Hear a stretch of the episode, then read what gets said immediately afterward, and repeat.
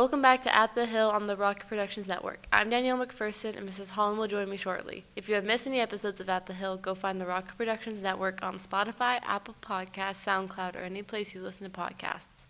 All of our episodes are also on the Rocket Productions YouTube channel. If you are not a subscriber, go ahead and hit the subscribe button right now. Be sure to check out Rocket Productions on Instagram and Facebook. Let's get into it.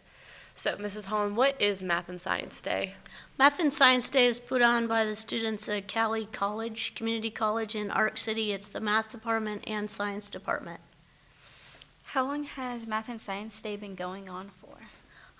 It's been going on for, I think, about 20 years. We as a school have been going there for seven. This is my seventh year of taking students. So, you were the first one to initiate going Yes, to Cowley College? Okay. yes. And how did you and the students have to prepare for it?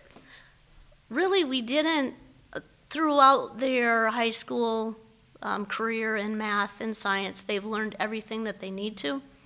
There's only one apparatus event where you have to build like a ping pong launcher before you go there.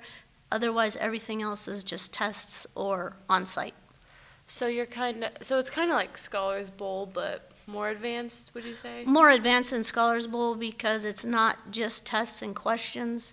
It also includes, um, they call them apparatus events. So you're going to take real lab experiences and do them to see who can.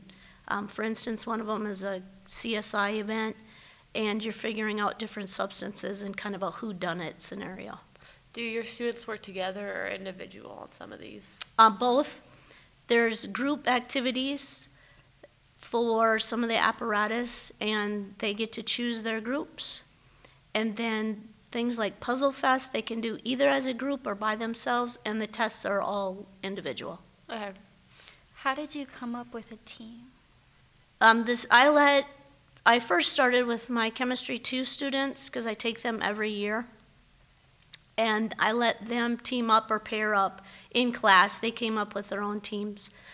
Then I also asked the upper level math class to see who wants to do to come along with us, as well as upper level science, the other sciences, biology and physics.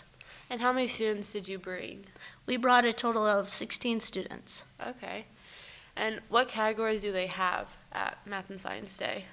So there's different tests that they take. You have 15 minutes to take a test, and they have biology tests, physical science slash physics, geometry, chemistry, and algebra.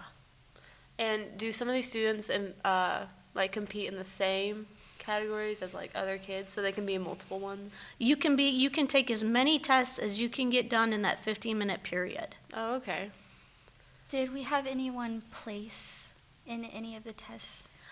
Rose Hill actually placed first in all of the tests with the exception of the physical science physics. Wow. Wow.